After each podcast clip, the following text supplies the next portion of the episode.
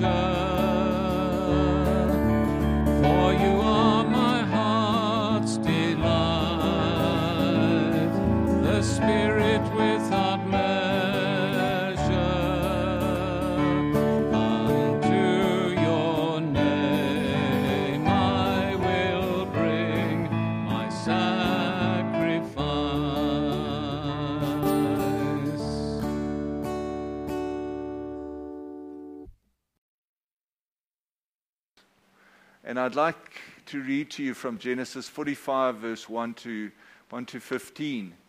And it's all about Joseph. All know Joseph, the story of Joseph. Um, what happened to Joseph and how his brothers um, threw him in a pit, how he was sold, how he was. Um, so we'll go through the story now. But I'm going to read from Genesis 45, from 1 to 15. Then Joseph could no longer control himself before all his attendants, and he cried out, Make everyone leave my presence. So there was no one with Joseph when he made himself known to his brothers, and he wept so loudly that the Egyptians heard him, and the Pharaoh's household heard about it. Joseph said to his brothers, I am Joseph. Is my father still living? But his brothers were not able to answer him because they were terrified at, his presence. Then Joseph said to his brothers, Come close to me. When they had done so, he said, I am your brother Joseph, the one you sold into Egypt. And now do not be distressed and do not be angry with yourselves for selling me here, because it was, it was to save lives that God sent me ahead of you. For two years now, there has been famine in the land, and for the next five years, there will be no plowing and reaping. But God sent me ahead of you to preserve for you a remnant on earth and to save your lives by a great deliverance. So then, it was not you who sent me here, but God. He made me father to Pharaoh, lord of his entire household, and ruler of all Egypt. Now hurry back to my father and say to him, This is what your son Joseph says God has made me lord of all Egypt. Come down to me, don't delay.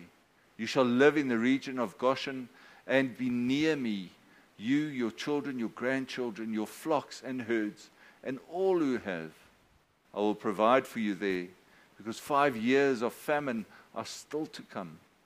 Otherwise, you and your household and all who belong to you will become destitute.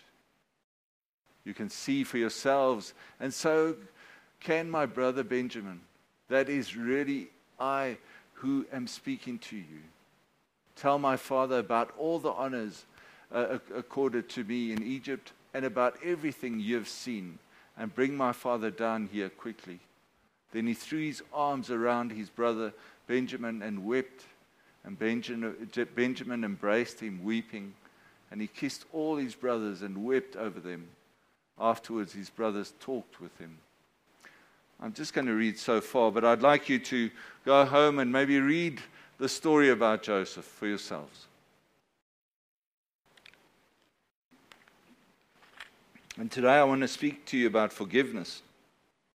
It's quite a tough topic, but maybe as an illustration, you can listen to this story. A little boy was sitting on a park bench in obvious pain. A man walked by and asked him what was wrong. The young boy said, I'm sitting on a bee. The man urgently asked, Then why don't you get up?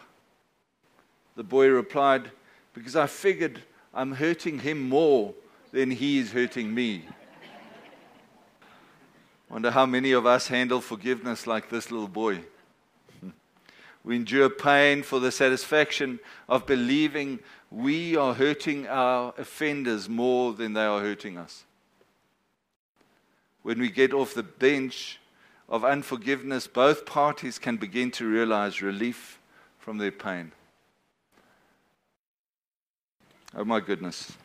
I wonder about this. And forgiveness is not an easy thing, hey?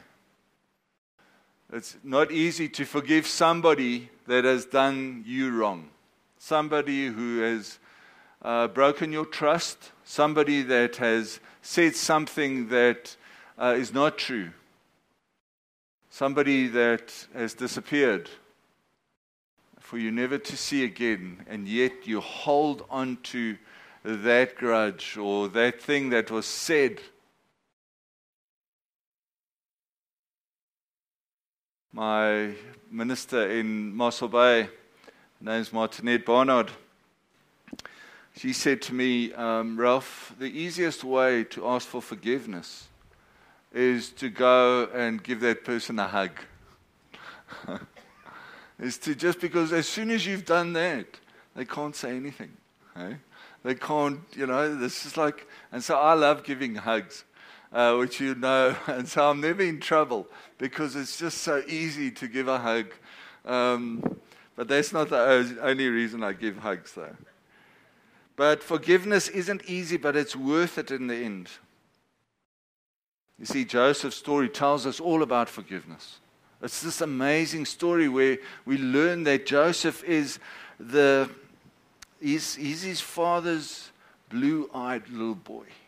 Okay? We know this because his father treats him this way. His father gives him this, this, um, this clothing to wear, which puts him which puts him in a different bracket to his brothers.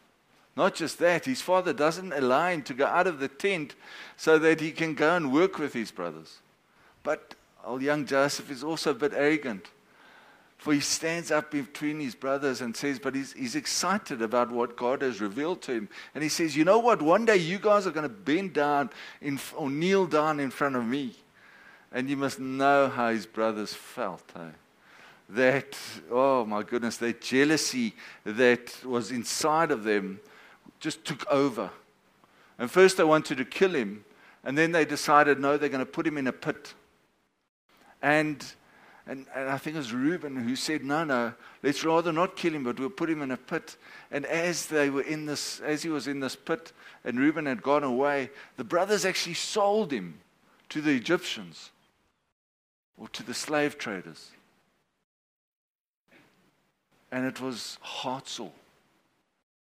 But they came home and they told their dad, Hey, dad, you know, the most awful thing happened. Tiger or a lion or a wild animal ate up your son or attacked your son and he died. And so they lied. Hey? And poor Joseph, he goes into he goes and becomes a slave, and then at a later point he is actually accused of rape of adultery and they've been put into prison and forgotten about. And then later, um, he tells the, he, he reveals dreams uh, for two guys that the cupkeeper and the, the, the, the baker, I think. And, uh, but he then gets forgotten about and he's in prison. And then Pharaoh himself needs his dreams to be told what they mean. And somebody remembers him and they call him, and he comes out of that place. And he tells Pharaoh about the seven years of good and the seven years of famine. But through all this, somebody has either lied about him, through all this, somebody has done something to him, and you must know how he must have felt, how we feel when somebody betrays us. I don't like it, man. Sometimes, and my brother was a good, good example. Um, I might have told you the story before, but my brother used to swear a lot, eh? really. And he used to swear a lot, and you know, and he would swear at me. And then I would, I would actually go and write down those swear words. and write down and then go to my mom and say, just to get back at him and say, look what my brother said, you know? And my mom would give me a hiding because she said, but Ralph, you know how to spell them. That's even worse, you know? and, and so sometimes when you want to do good, you actually get, you know, you get, it, it, it hits you in the face because it's not what, what, what, what was supposed to happen. And I just think of, of, of Joseph and when he calls his brothers, and you know what he does is he lets everybody else out, out of that place where they've now met again. And he lets them out because he wants to have this conversation with them in private. But he can't hold back the tears. Hey? He can't hold back the tears and he, he explains to them who he is and he forgives them. Man, that must take courage. That must take so much courage. Thing is that that I did say, and I was really I was in trouble. So I'm not sure if I can say it again, but I'm going to try. It's like, you know, when people um, forgive you, when they are supposed to forgive you, they're not supposed to mention it again. and I did say women have this tendency to bring up uh, what, what has happened in the past. And so I was really in trouble. So men also do it, but women do it more, okay? It's like they tell you exactly what you have done and when you've done it and the day and the time, okay? And I'm asked the question is like, have you then forgiven that person? Hey? I'm, I'm just, uh, and for me, it's a, this is, this is a, a tender point because I know God. When you ask for forgiveness, He hears your prayer. And Jesus died for you on the cross. And so he wipes away that, that, that, that, that sin or that, what needs to be forgiven. And it's a clean slate for you and for me. And it's never brought up again. But we tend to sit on it. Huh? We tend to make sure that that person knows all about it in the end. And it's not just women, it's men too. Right? It is. And it's sad because we do that but it's not right. Joseph, he says to them, Don't worry. I know what you did, and it was bad, but I can see your hearts have changed. And therefore, I forgive you. But know that it wasn't your plan in any case. You thought you had done this, but it was God who's actually had to do what he needed to do in order for me to be here today. I often think of Jesus on that cross. Now he's on the cross. And people have whipped him. People have nailed him to that cross. They've put that, those thorns in his head. And does he take revenge? No, he doesn't. He could have done it three days afterwards when he woke up again. When he, when he, when he was raised up, he could have annihilated everybody. But he never did. And yet, what he says on the cross is he says, Father, forgive them, for they know not what they do. And so we need to do the same thing. We need to learn from Joseph today because Joseph knows that they are going to have to go back to their dad and explain why he's still alive. he, they have to go back to the dad and explain, you know what, we didn't kill, your, your, your son didn't die by a wild animal. We actually sold him. And I think that's a lot worse. When you have to confess something that you've done in order to get your own way because somebody else was in the way. And so, maybe you know of something that you need to confess, or maybe there's something that you, somebody you need to forgive. Because time is short. Yesterday I did a funeral. And it was a sad occasion.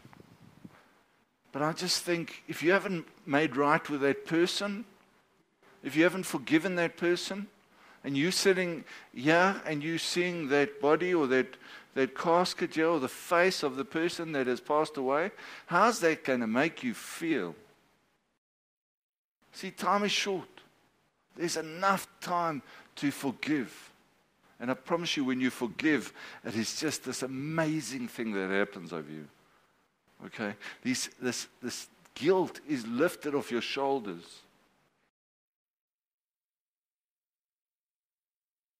But you need to do that, as I need to do that, as Joseph did that with his brothers. And you know, the easiest way, he's, Joseph did it himself.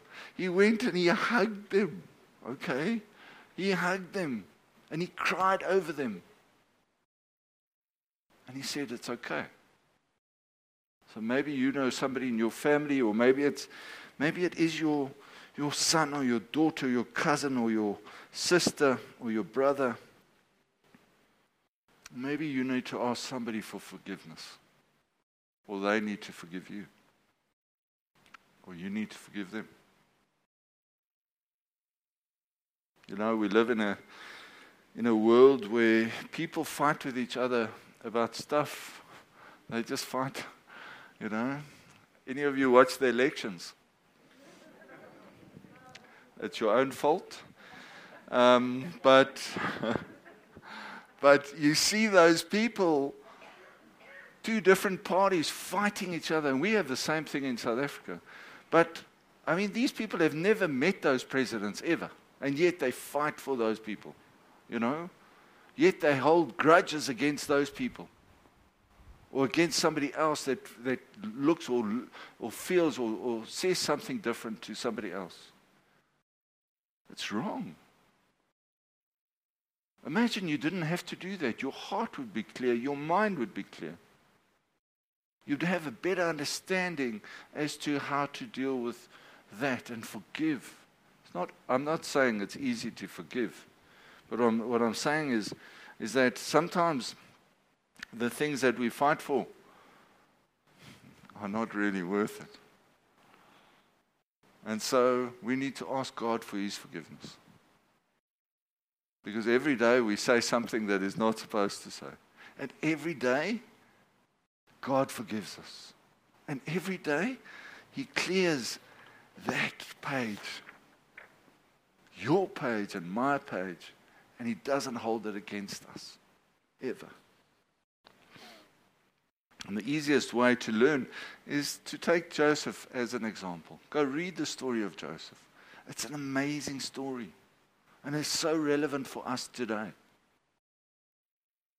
I'm going to close and we're going to leave early today. But there once was an attorney, and after he meditated on several scriptures, he decided to cancel the debt of all his clients that were older than six months. He drafted a letter and explained to them the decision that he took and the biblical implication that he had that he had received from God to do this. And one by one, the letters were returned by the postal service, unopened or undelivered. And he thought to himself, perhaps a couple of people have moved away, you know, so they didn't receive their post.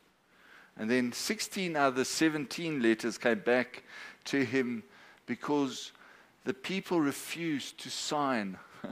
people refused to sign the lawyer's letter that uh, they just received. Okay. And so it's quite profound because Here's a guy that wants to write off your debt and forgive or whatever it is. And yet you're too scared to open the letter. And so we are too scared to open our hearts to be forgiven. Or we are too scared to actually open the Bible, which is a guide for us, to learn what it is to be forgiven. So may you learn from Joseph.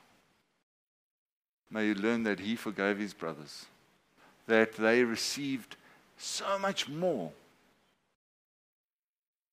They received freedom, they received cattle, they received the best land. How much more can you receive? Or how much more can you give to somebody when they are freed from that that is eating them up? So may you go in peace today. And may God just bless you wherever, whatever you do, now and forever. Let us pray. Mighty Lord God, we thank you. We thank you for Joseph. But more so, Lord, we thank you for Jesus who died on the cross. For we know Joseph forgave his brothers and he was so excited to see them and that he knew, Lord, that you had done all those things for him in order for him to, to be there and to be able to look after them so that the, tri- the 12 tribes of Israel could continue. But we thank you for Jesus today, who died on that cross 2,000 years ago for every single one of us, to forgive us, to write off our sin, to clear our name. And so, Lord, we are in awe of you because we know that every single day we are not perfect, that we do things and say things and, and not do things and not say things that hurt you and that we need to ask for forgiveness, not just from you, but also from other people. So be with us this week, we pray, Lord. Be with us, our country. Be with our church. Be with the world as there's so many changes happening, Lord. As there's so many things happening. Be with all those people that have the virus and all those people protecting us from the virus.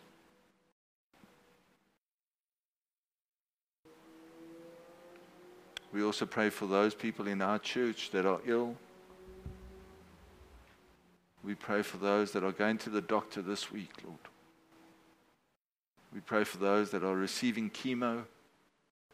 We pray for those that have broken limbs or that are in isolation. And so, Lord, we pray for your guidance, for your love, for your forgiveness, now and evermore. Amen. Amen.